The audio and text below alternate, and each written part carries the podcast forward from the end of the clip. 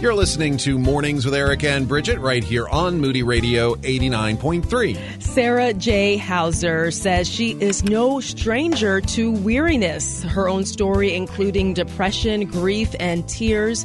She is now inviting us to find true rest by letting go of the burdens we were never meant to carry in her new resource, All Who Are Weary. Sarah, good morning. Thank you so much for joining us. Good morning. Thanks so much for having me. Yeah, I think Brigitte kind of uh, hit on it a little bit there, but tell us what was the spark that got you to write this book?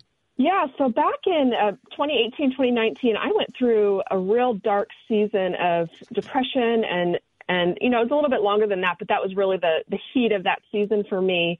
And during that time, I was in counseling and my counselor told me to write down all these things that I was believing and wrestling through and then to write down truth alongside it then as the pandemic hit in 2020 and just all kinds of stuff in the last couple of years as i wrestled through some of my own struggle i started to see some of those some themes emerge.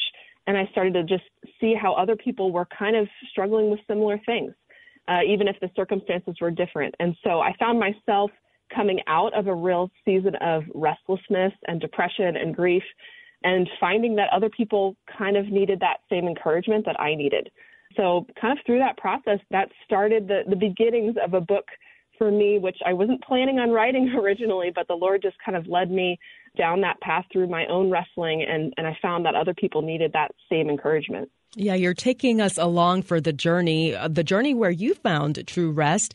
So, what does that mean, true rest? Why do you think so many of us uh, maybe reject it or just haven't been able to find it?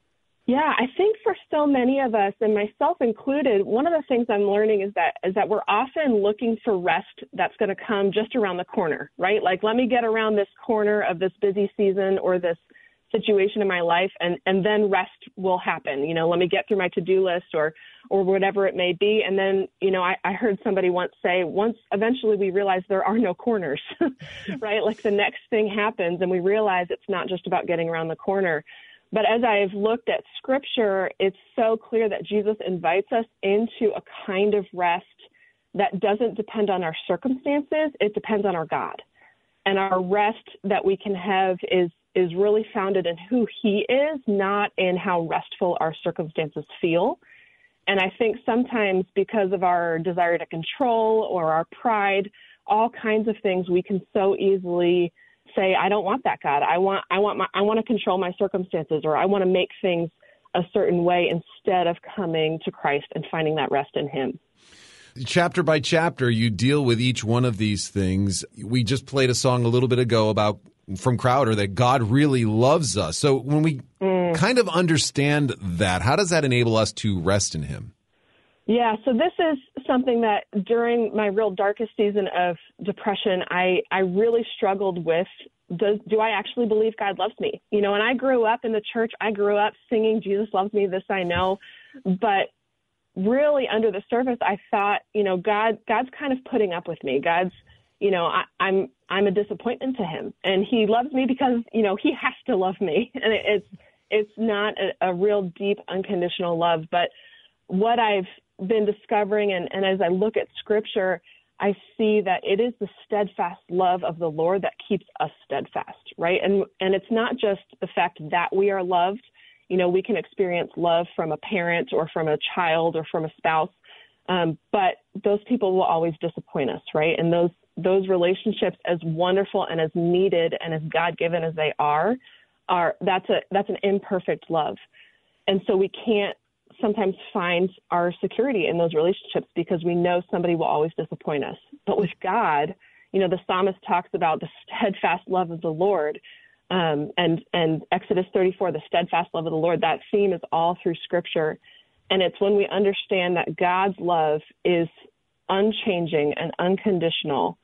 It's like our souls can take a deep breath, you know, and and no matter what happens in our life, we can trust that God loves us and that God is doing what is best for us, even if we don't like what He's doing at the time, if that makes sense.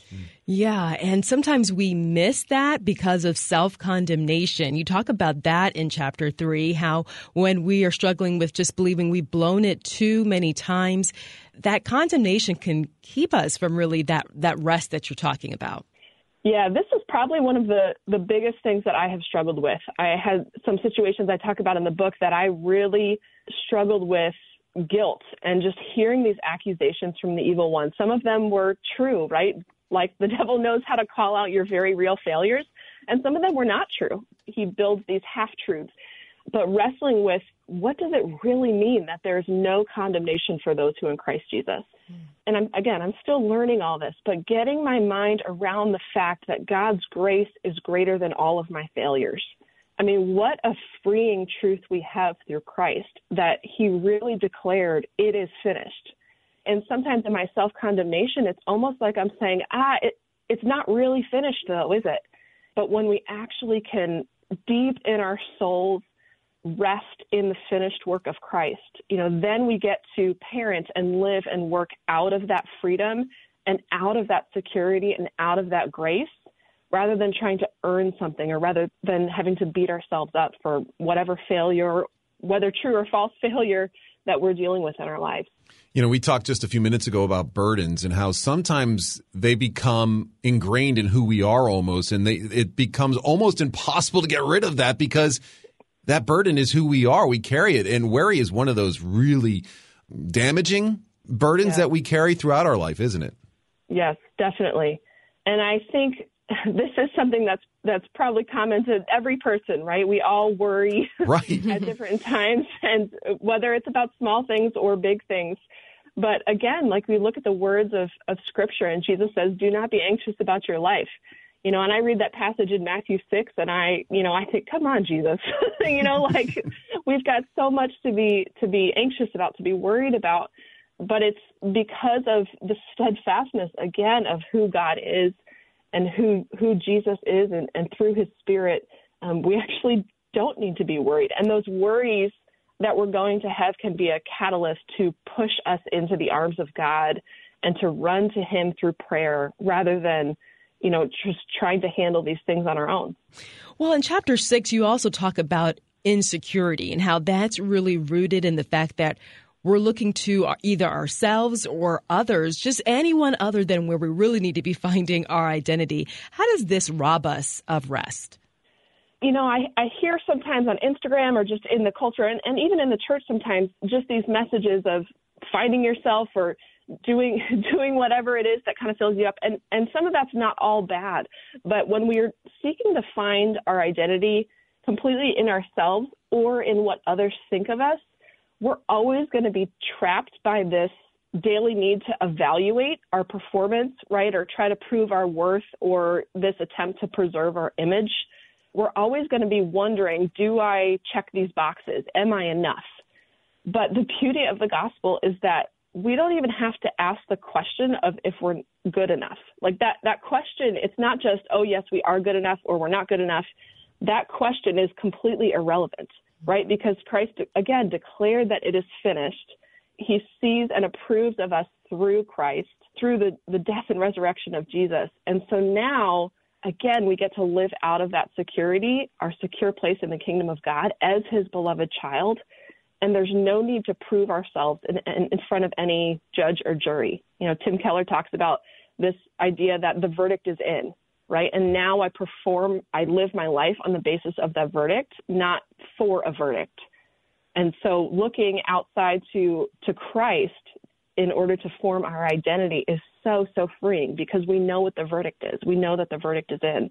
And we're now we're not performing or trying to seek approval uh, in a way that leaves us exhausted. You know, running after those things uh, leaves our souls and sometimes our bodies completely exhausted. So you go through. There's more in this book to to talk about, but if I jump to the very end, so we're carrying these burdens through life. We need to find the rest and release those as best as possible, right? So you say, yeah, okay, so yeah. here's some things we can carry. What are those things that we should be carrying instead of these burdens? Yeah, so two things that scripture talks about is carrying our cross and carrying each other's burdens. And if we are so weighed down by all of these other burdens like worthlessness and condemnation and, and comparison, we'll never be able to actually have the strength to carry our cross and to carry carry others' burdens, as Galatians six talks about. But these are the calls that we have as believers: is to carry our cross and to live out this Christian and, and this new creation way of living that Christ has called us to. And that's not always easy, but that's the reality of calling that God has given us that we get to do. And we don't do that in a way that wears down our souls because we have the Holy Spirit helping us to carry that. And the other thing is, as a church and as a people, we get to carry each other's burdens.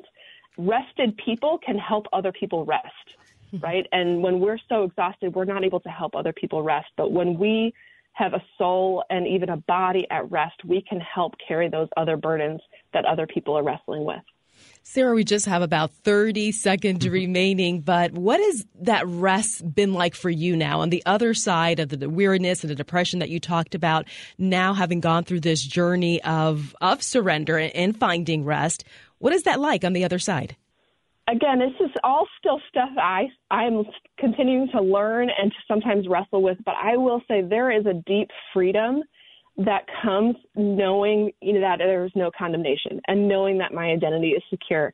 And I feel like for me, I've been able to have this paradigm shift in my mind and my heart that has allowed me to move forward in my life with a renewed joy and an endurance that allows me to walk through my everyday life with a sense of again endurance and joy that I I don't know that I had to the same extent before. But this is a lifelong struggle. I mean, I'm not right, saying that yes. I don't think there's perfection through all this right. process. Yeah. Not at all. Not at all.